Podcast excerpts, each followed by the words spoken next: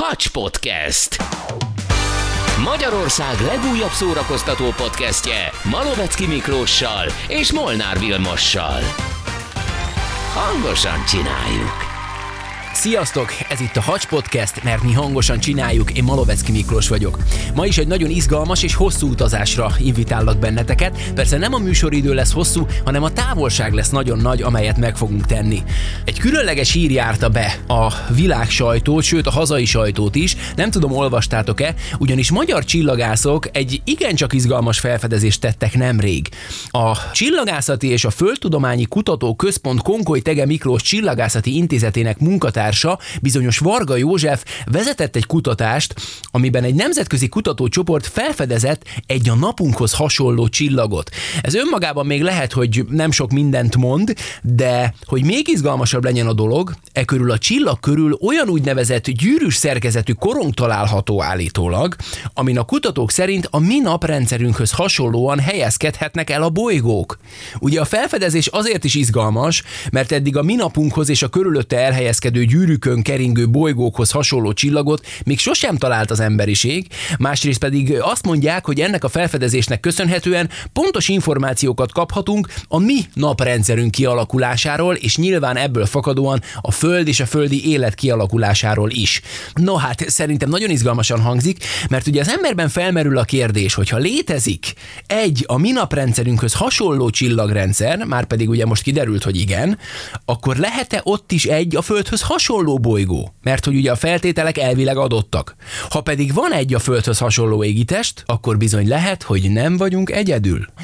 No hát ma feltárjuk az esetleges testvér naprendszer titkát, és kiderítjük, hogy lehetnek-e rokonaink úgy 500 fényévnyire, aki pedig végig navigál bennünket ezen az úton, nem más, mint Mosoni László, a Zselici Csillagpark csillagásza. Hello, Laci! Sziasztok! Nagyon szépen köszönöm, hogy eljöttél ide a stúdióba. Mielőtt azonban rátérnénk a különleges felfedezésre, ugye, aminek ennek a kapcsán elhívtalak. Tartsunk egy kis gyors talpalót a naprendszerünkről. Ugye azt tanultuk, és nagyjából mindenki tudja, hogy a mi naprendszerünk ugye úgy néz ki, hogy nap, Merkur, Vénusz, Föld, Mars, Jupiter, Saturnus, Uranus, Neptunus, és ugye a törpebolygó, a Plutó. Ez a mi naprendszerünk. Milyen idős a naprendszer? Igazából Ugye a nap a leglényegesebb alkotóeleme a naprendszernek, tehát az ő születésétől datáljuk a naprendszer születését. Ez ilyen kb. 4,5-4,6 milliárd évvel ezelőtt történt. Aha. A csillag születését úgy jelöljük a fizikában, csillagászatban, hogy amikor egy sűrű magban beindul a fúziós folyamat. Egy nagy, hatalmas molekula felhőben kialakul egy kis csíra, egy kis mag, ahol sűrűbben található az anyag, ez a környezetéből anyagot vonz be, és egy ponton annyira sűrű és annyira forróvá válik ez a mag, hogy beindulnak a fúziós folyamatok, uh-huh. nagyjából olyan 1-2 millió fokos hőmérsékletet kell elérni, Aha. ami nyilván józanésszel elképzelhetetlenül Igen. sok, de ez, ez így működik, és hát ugye az volt a, a nagyjából száz évvel ezelőtt a nagy kérdés, hogy honnan a csudából van a napnak ennyi energiája. Uh-huh, uh-huh. Hiszen azt meg tudjuk mérni, hogy itt a Földön kiteszünk egy napelemet, mennyi energiát gyűjt, ki tudjuk számolni, hogy akkor, akkor mennyi energiát bocsát ki a nap, és hogy ezt nagyon hosszú időn keresztül teszi. Uh-huh. Tehát nem is az, hogy néhány ezer éven, vagy millió éven keresztül, hanem milliárdokon keresztül. Még csillagászati léptéken is sok ideig. Így van, így van. Tehát uh-huh. ez egy korrekt mérték, így van. Az évmilliárd az a csillagászatban az már, az már valami. És miután megvoltak a számítások, hogy ezek a folyamatok hogyan mehetnek végbe, megnézték, hogy, hogy ez valójában mennyi energiát is termel, abból ugye ki lehet számolni, hogy a mi napunk belsejében 15-16 millió fok van jelenleg. Ah, szép. Tehát e- ez a hőmérséklet kell ahhoz, hogy ennyi, ennyi energiát termelhessen a nap. Aha, aha. Ugye említetted azt, hogy nem az egyetlen ilyen csillag a nap. Mégis azt gondolom, hogy nagyon különleges az összes csillag között, illetve a naprendszerünk is különleges, vagy egyedi dolog ez? Hát ugye nyilván kicsit így alákérdezek, mert hát tudjuk, hogy a, a Föld miatt ugye mégiscsak egyedi, de hogy mi a különlegesség a mi naprendszerünknek? Igazából ez. Mi, mi vagyunk a különlegessége. Uh-huh. Mi vagyunk a különlegessége, hogy, hogy mi itt vagyunk, tehát létezik az élet, és tudjuk, hogy nagyon sok csillag körül keringenek bolygók, sőt igazából azt gondoljuk, hogy a, a, a csillag születésének, fejlődésének kötelező mellékterméke az, hogy a környezetében bolygók jelennek meg. Aha kőzetbolygók, mint a mi Földünk, gázóriások, jégóriások, mint a, a, a külső naprendszerben Jupiter, Saturnus, Uranus, Neptunus. Tehát ez a normális. Tehát ez a törvényszerűsége van, adott igen. esetben az univerzumnak. Igen. Ugye emberi észre felfoghatatlan idők munkálnak az univerzumban, ezt ugye említetted is. Ha egyáltalán időnek lehet ezt nevezni, körülbelül arra van-e számítás, vagy vannak-e elméletek rá, hogy a mi napunk meddig fog kitartani, és meddig tudja ezt az energiát biztosítani, és hogyha az megszűnik, akkor például a körülötte lévő bolygókkal, így a Földdel is mi lesz? Vannak, természetesen vannak. Tehát, hogy honnan tudjuk, hogy 4,6 milliárd évvel ezelőtt született uh-huh. a nap. Ugye az is egy elméletből, megfigyeléseken alapuló, törvényeken alapuló, összeálló nagy-nagy-nagy elmélet az, ami, ami megmondja ezt nekünk, hogy visszafele tudunk menni számításokkal az időben, és úgy jön ki ez, a, ez az érték. Azt csak közbeszúrnám, hogy ezt azért ellenőrizzük ettől független módszerekkel is. Uh-huh. Tehát például itt a Föld felszínén megtalált meteorit daraboknak a kor meghatározásából szintén egy hasonló érték jön ki. Tehát ez a... egy jó kis puzzle, nem? Tehát ilyen különböző igen, külső igen, darabokból igen, szépen igen, összeállnak igen, azok igen. a dolgok, és ugye ezt a hallgatóknak gyorsan elmondom, nem megyünk bele, mert arra tényleg nem lesz időnk, de ugye beszélgetünk egy picit az elméletekről, és a hétköznapi ember azt gondolja, hogy jaj, tudós azt mondja, hogy na, szerintem így aztán homlokára csap és kész. Miközben azért a tudományos elméletek azok nagyon sok számításon és nagyon sok tapasztalaton is alapulnak, tehát azért azok az elméletek, azok, lásd, nézd meg az elméleti fizikusokat is például, ugye ott van a Higgs bozon, ami ugye nagyon nagy dolog volt, hogy már mikor mondta már a fizikus azt, hogy valószínűleg van egy ilyen, és ugye most tudtuk csak bebizonyítani. Tehát ezeknek az elméleteknek a nagy része azért tényleg megalapozható, és nem, nem csak úgy a levegőbe beszélés. Csak ezt így mondom a hallgatóknak. Igen, igen, csak, csak gondoljunk arra, hogy a zsebünkben van egy, egy telefon, ami mi mindent tud. Ha valaki esetleg szeretné megtagadni a tudományt, hogy, hogy ez, ez, ez, ez az egész kamu, akkor nyugodtan adja le valahol a telefonját, a sluszkulcsát, a, és az egyéb kütyüjeit, mert... Mert ez, ugye ez ezek mind ilyen elméletekből álltak ez össze. Így van, így van, így van. Tehát ez mind-mind-mind erre épül. Igen. Van. Na de akkor a kérdésre visszatérve, meddig fog fűteni a napunk? A számítások szerint még nagyjából 5 milliárd évig működik a nap, nem a jelenlegi formájában, mert ő is folyamatosan változik. Fogy az üzemanyag igazából. Aha és idővel kevesebb energiát termel és azzal, hogy kevesebb energiát termel, fel fog fúvódni a nap. Sokan mondják, hogy felrobban a nap, de nem. A mi napunk az egy picike, törpe csillag, tehát ő nem fog felrobbanni az élete végén szupernovaként, hanem ahogy telik az idő, elkezd növögetni, magjában kevesebb energia termelődik, a mag összehúzódik, felmelegszik, felfűti a külső héjakat, és a maga a csillag elkezd felfúvódni.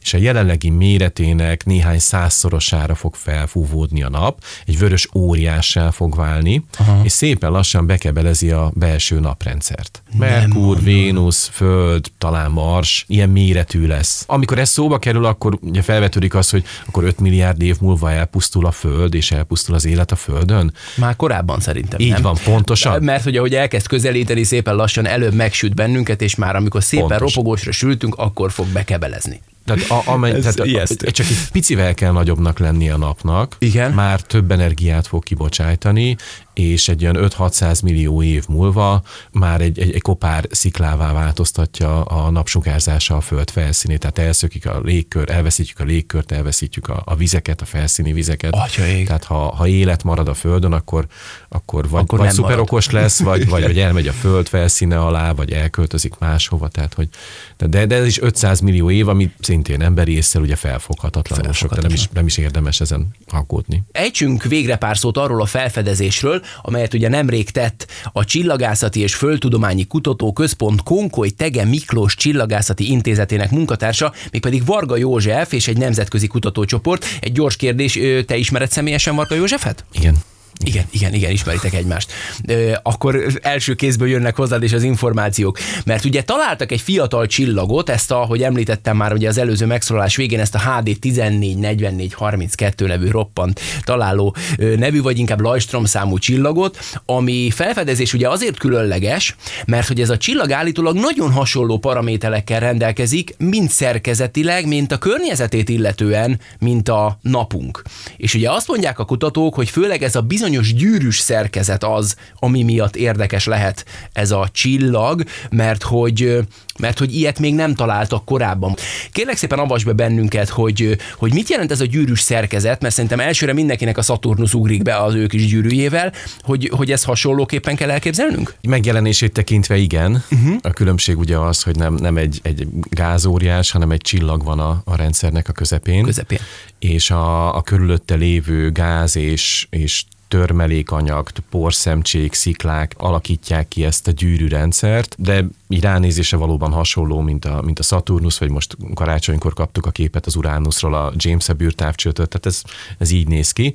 É, bocsánat, egy gyors kitekintés, a mi napunk is így nézett ki a, annak idején, amikor sok, született. Sok idővel ezelőtt, Igen, így van, igen, így aha. van, így van. A csillag keletkezésnek a, a modellje az úgy néz ki, hogy van egy anyagfelhő, ugye erről beszéltünk, Igen. és ez a felhő belsejében megszületik az a, az a mag, az a, az a csillag kezdemény, uh-huh. a környezetében lévő anyag az nem marad úgy, ahogy volt, uh-huh. hanem ez összeesik egy korongál, a, a fizika törvényei működnek, és az Aha. energia veszteség, az impulzus megmaradás törvénye kényszeríti az anyagot arra, hogy egy teljesen véletlenszerű krumpli formájú felhő, Aha. az össze fog esni a csillag körül egy, egy, egy majdnem egy palacsintává. Érdekes. És ebbe lesz minden gáz és minden por, ami ott volt amúgy a, a csillagközi térben, a, a csillag körüli e, térben. És ebből idővel kialakulnak megint csak sűrűsödések, ott megjelennek bolygó kezdemények, és azt gondoljuk, hogy ezek a bolygó kezdemények nyithatnak réseket ebben az amúgy folytonos korongban, Aha. és úgy jelennek meg ezek a rések, és így alakulnak ki a gyűrűk uh-huh. illetve magukban a gyűrűkben is, majd aztán később szintén az ott lévő anyag összeállhat valamivé.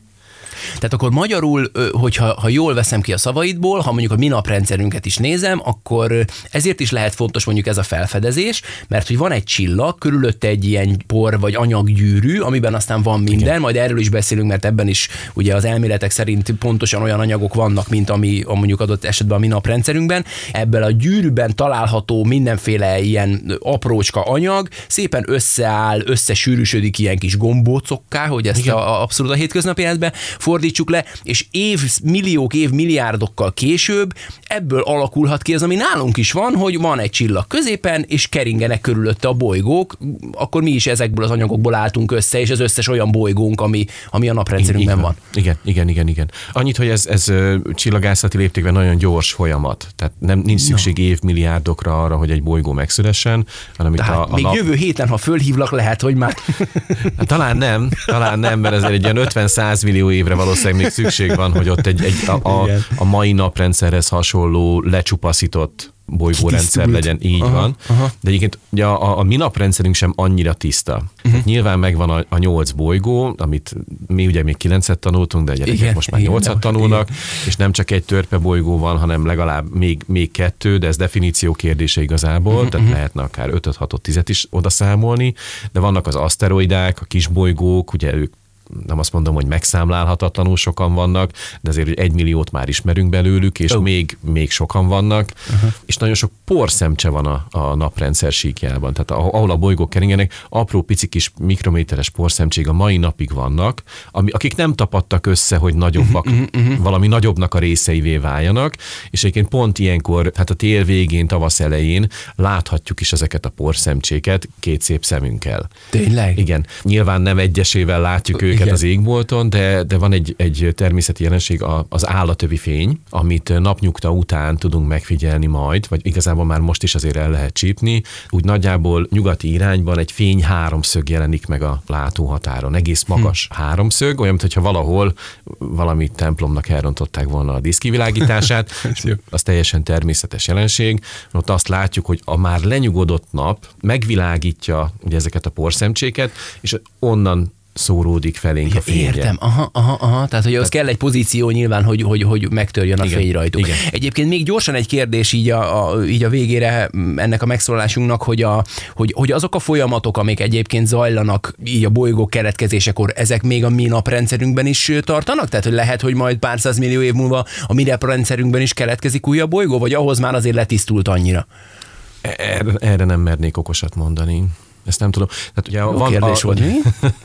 ugye a, vannak, vannak a, a kis bolygó öveink, tehát ugye van a, a, a belső, a Mars és a Jupiter közötti részen, illetve van a, a Neptunuson túli, hogy ott a nagy sziklák összetapadjanak, és egy idő után annyira kitisztítsák a környezetüket, hogy a mai csillagászati definíció szerint bolygónak tekintsük őket, valószínűleg van rá esély. Uh-huh. Az is elképzelhető egyébként, hogy valahol messze-messze a naprendszer széle felé, a Neptunuson jóval túl kering olyan objektum, aki a, a 2006-os bolygó definíciónak megfelel, és majd egyszer még a mi életünkben a, a csillagászok azt mondják, hogy na ő a kilencedik bolygó. Nem az. a Plutó, hanem, hanem ő. Ez benne van a pakliban. Ez a nemrég bejelentett felfedezés egy olyan a napunkhoz hasonló csillagról szól, ami bizony 500 fényév távolságban van a Földtől.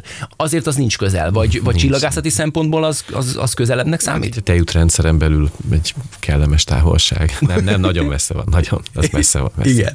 Igen. Na, akkor, akkor térjünk rá arra, hogy ugye beszélgettünk arról, hogy milyen izgalmas dolgok zajlanak itt a naprendszerünkben is, illetve a csillagok környékén. Tudományos szempontból miért fontos az, hogy, hogy a kutatók megtalálták ezt a bizonyos csillagot és a, a körülötte lévő kis gyűrűs szerkezetet?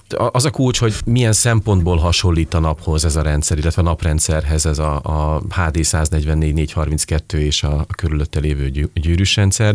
Nem a csillag mérete, és nem a csillag típusa, mert valamivel nagyobb ez a, ez a csillag, mint a, a mi napunk, Aha. és sokkal-sokkal fiatalabb igazából, tehát uh-huh. ez egy mhm. ilyen néhány millió éves csillag igazából, szemben a mi néhány milliárd éves napunkkal. Aha.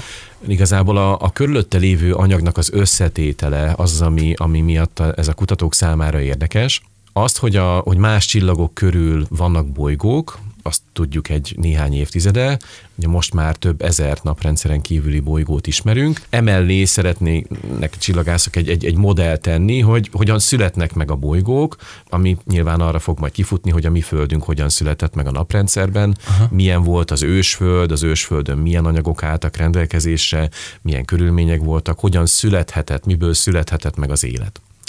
Ennél a rendszernél azt találták a, a csillagászok, Varga József és munkatársai, hogy szerintük nagyon sok vas szemcse van ebben a, ebben a gyűrűrendszerben, uh-huh. és ez azért érdekes, mert eddig a csillagászok inkább a szén gyakoriságát gondolták erre vannak egyébként friss eredmények is, mert az Osiris Rex küldetésről lehet, hogy még sokan emlékeznek, hiszen nemrég sikerült kinyitni azt a kapszulát, Igen. ami ugye szeptemberben lepottyant, és úgy rágyógyultak a csavarok, hogy nem lehetett kivenni belőle az aszteroida mintát. Most ugye január elején ugye sikerült felnyitni a kapszulát, de már a külső anyagoknak a vizsgálatából kiderült, hogy rengeteg szénben gazdag ásvány van. Aha. De ehhez képest a, a Föld esetében, a Merkur esetében, ugye azt látjuk, hogy nagyon-nagyon sok vasnak kell lennie.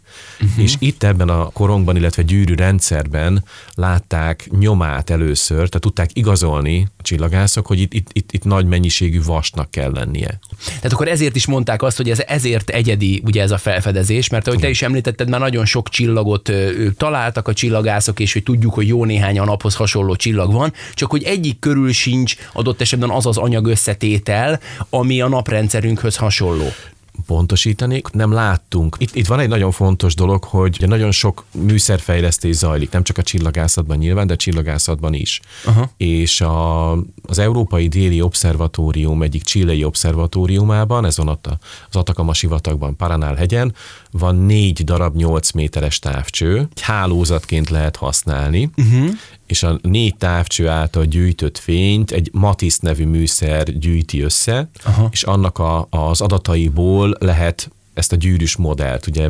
elővarázsolni, hogy ez az, ami megmagyarázza a mérési adatainkat. Nem úgy kell ezeket a távcsőket elképzelnünk, mint egy igazi távcsőt, hogy úgy belenéz a csillagász, és oda néz, ott van egy nagy öv, hanem különböző méréseket végeznek, és azokat a méréseket ez a bizonyos számítógépes rendszer az adatokat szépen összefésüli, összeolvassa, és ennek eredményeképpen mutatja azt meg, hogy ha ilyen és ilyen anyagok vannak, akkor neked ezt kell látni. Pontosan. Ha olyan és olyan anyagok vannak, neked azt kell látni. És a csillagászok nyilván egy rakás adat mellett adott esetben még lehet, hogy vizuálisan is kapnak erről valamiféle fényképet, mondhatni? Tehát ebben az esetben nem. Aha. Tehát ami, a, a, a, esetleg valaki így a, a hírekben látta ezt a gyűrűs rendszert, hogy ezt hogy, hogy kell elképzeljük. Igen, azok csak olyan, olyan, olyan, Nyilván van az, amikor, amikor egy grafikus megrajzolja, és tényleg gyönyörűen néz ki, és, és ott érezzük magunkat a, a HD 144 432 közelében. A csillagászok ennél kevésbé látványosat tudnak. Kevésbé vizuálisak, nincs, igen. Nincs, nincs grafikus végzettségük. Ja, a beérkező fény, tehát azért mind a négy távcsőhöz fény érkezik, onnan a fény megy tovább, és eljut valóban egy detektorig. Uh-huh. Hogyha valaki kíváncsi, hogy hogy néz ki a detektoron a, a, az a kép, az a digitális kép, amit mondtál, Igen. akkor ott nálunk a csillagvizsgálatban a folyosón a, a, a legutolsó tablón van egy pont, pont a Matisz műszerről van egy kis ábra, aha, aha. hogy ez jelenik meg a detektoron, és aztán jön a csillagász, és ül le a számítógépe mellé, hogy azt a mintázatot átfordítsa valami felfoghatóvá, hogy hogyan is rendeződik el az anyag a csillag környezetében. És Varga József és munkatársai úgy találták, hogy ez a három gyűrű az, ami a legjobban leírja az ott gyűjtött adatokat. Mindig jó hallani egy-egy ilyen új tudományos felfedezésről, amely egyrészt előre is mutathat, másrészt pedig amivel vissza lehet nyúlni, ahogy te is mondtad, Laci, hogy ki tudjuk talán még alaposabban elemezni azt, hogy hogyan is született az élet, mert hogy sokat beszélgettünk erről is így civilben, hogy igazából minden tudománynak, minden kutatásnak nagyjából a, a fő küldetése az, hogy kiderítse, hogy honnan jöttünk, és hogy hova tartunk, nem?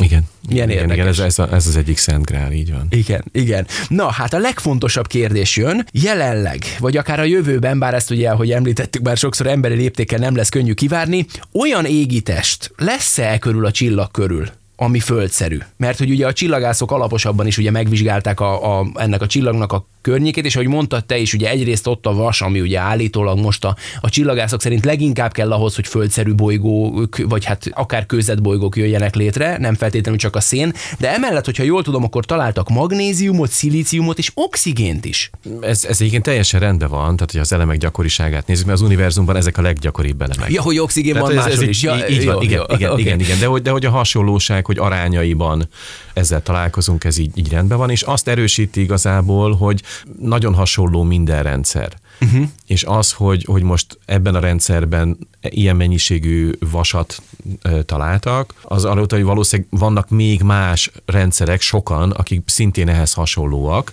Megint arra lyukadunk ki, hogy a Föld, illetve maga a naprendszer nem annyira különleges. Aha. Nyilván lehetnek különböző osztályok, de nem gondoljuk, nem merjük azt gondolni, hogy ennyire különlegesek lennénk. Most ebben az esetben, mivel ez egy fiatal rendszer, itt igazából ez a, ez, ez, a, ez a logikus is, jelenleg még csak gázbolygó, gázóriások, vagy azok kezdeményeik lehetnek. Uh-huh. Tehát azokból a, a gyűrűk közötti rések méretéből is arra következtetnek a csillagászok, hogy ilyen Jupiter, vagy még annál is nagyobb méretű bolygók keletkeznek tehát Aha. még nem a kőzetbolygók, hanem egyelőre még a gázóriások születnek meg. Ez egyébként úgy gondoljuk, hogy a naprendszer esetében is így volt.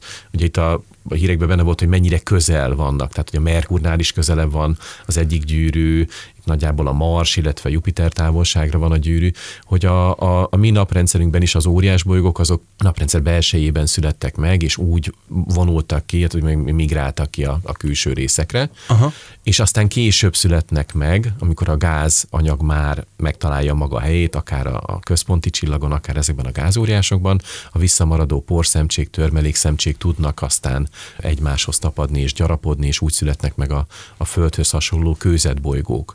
Tehát ha még most nem is, de egy néhány tízmillió év múlva valószínűleg azokból a gyűrűkből, amiket most látunk, azokból Aha. születnek meg kőzetbolygók. Ha viszont az is ezekben a törvényszerűségekben adott, hogy milyen távolságra alakulhat ki kőzetbolygó, akkor a rajta lévő élethez szükséges feltételek is lehet, hogy bele vannak ezekbe a törvényszerűségekbe kódolva, nem lehet? Itt a naprendszerben is van négy kőzetbolygónk, Aha. és ugye van, aki nagyon-nagyon közel van a naphoz, ugye a Igen. Merkur, Igen. Mi, mi, mi pont jó távolságra vagyunk, uh-huh. és ugye van a Mars, ami meg még távolabb van, Az, hogy a, De hát nem véletlenül vizsgálják a marsot is, hogy esetleg lehetette élet rajta, vagy bármi. Így van, így van. Ugye az is egy fontos dolog, hogy mindig a, a földi mintából indulunk ki. Hát Értem igen, ezt persze. úgy, hogy, hogy amit itt a környezetünkben látunk, abból tudunk gondolkodni, hogy, hogy valószínűleg vízre van szükség az élethez, vagy szén, oxigén, tehát ezek az alap, alapkövei a, a, az életnek. Nyilván lehet kiderült, hogy van más megoldás is, de addig nem gondolkodunk benne, amíg, amíg, amíg nincs, ezt, nincs erre valami, valami erős utalás, mert, mert ugye akkor sárkányokba is gondolkodhatnánk, és sok mindenben, uh-huh. és ezt nem, nem biztos, hogy a természettudósok szeretnének. És a földünkön lévő anyagok is kellenek ahhoz, hogy, mm-hmm. hogy itt mhm. megszülethetett az élet. Mert ha egy bolygónak nincs légköre, nincs rajta víz, gondoljuk most, mm-hmm. nincs erős mágneses tere, Aha. mint amilyen a mi földünknek van, akkor ott hosszú távon nem, nem stabilak a körülmények.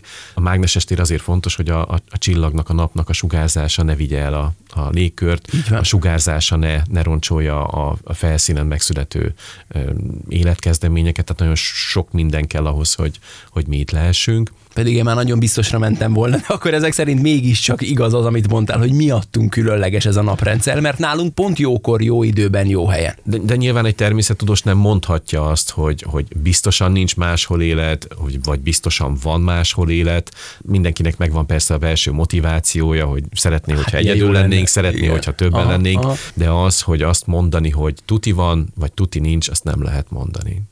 Én minden esetre, és ezt gondolom tudományosan nagyon sokat számít, azon, a, azon az állásponton vagyok, hogy, hogy van. És szerintem sokan vagyunk így.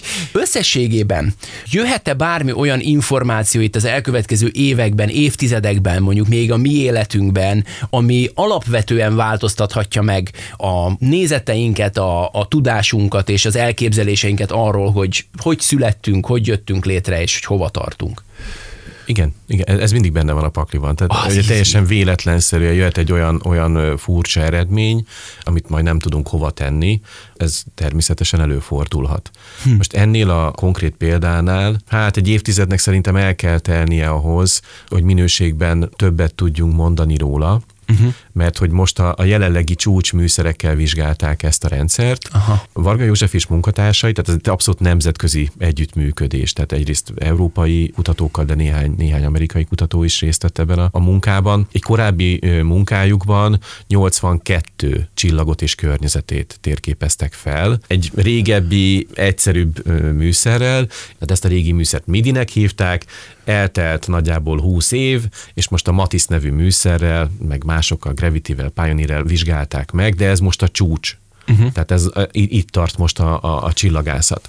Esetleg 5-10 év múlva lesznek olyan műszerek, újabb műszerek, amik már ehhez képest is többet tudnak, akkor tudnak ebben az esetben előrelépni. Most itt ők ezt a vizsgálatot elvégezték, ez vet fel további kérdéseket, vannak olyan részei a, a munkának, amiket nem tudnak egyértelműen megválaszolni, Aha. Tehát, hogyha nem is csílei távcsövekkel, de lehet akár, hogy, hogy valamilyen űreszközzel kell majd megfigyelni a következő években, és egy ilyen kiegészítő megfigyeléssel szorul a hurok a megoldás körül, és úgy fognak előrelépni. Hm. Szerintem minden tudományos cikka úgy végződik, hogy és ez mutatja, hogy további megfigyelésekre van szükség. Szükségesek. Azért figyelj, csak összefoglalva így a végén ezt az egészet, ha tényleg egy kicsit az ember át tud kapcsolni, és bízom benne, hogy a hallgatóink is át tudtak egy kicsit ilyen tényleg ilyen csillagászati léptékkel tekinteni a Földre, illetve erre az egész rendszerre, hogy azért az egy csoda, ami itt van körülöttünk, közvetlenül is, meg körülöttünk az űrben is, pontosan ezért kell megfelelő alázattal, méltósággal és egyre nagyobb tudásvágyjal hozzáállnunk. Igen, az, az, az jó, az jó, hogyha rá tudunk csodálkozni erre. Laci, nagyon szépen köszönöm, hogy eljöttél. Köszönöm, hogy hívtatok. Izgalmas utazás volt, és akkor még egyszer mondjuk, hogy ha valakit egyébként érdekelnek ezek a témák, és szeretne egy picikét jobban belelátni, hogy mi zajlik a Föld körül, akkor természetesen a Zselici Csillagpark tárt kapukkal vár mindenkit. Ha esetleg valakinek van kérdése, tehát tényleg úgy, hogy hetek óta álmatlanul forgolódik, mert ezen töri a, a, a fejét, nyugodtan írjon ránk Facebookon, vagy, vagy akár e-mailben, ha van, van valami kérdése igyekszünk válaszolni. Laci, még egyszer nagyon szépen köszönöm. Nagyon szívesen. Drága hallgatóink, nektek pedig a figyelmet köszönjük szépen. Hát bízom benne, hogy nagyon izgalmas volt ez az utazás. Az elmúlt két évadban is rengeteg érdekes témát dolgoztunk fel, hogyha van kedvetek hozzá, akkor hallgassátok meg azokat is, iratkozzatok fel a Hangosan Csináljuk podcastre, és találkozzunk legközelebb. Sziasztok! Hacs Podcast. Magyarország legújabb szórakoztató podcastje a két kuszamanusszal, Malovecki Miklóssal és Molnár Vilmossal. Hangosan csináljuk!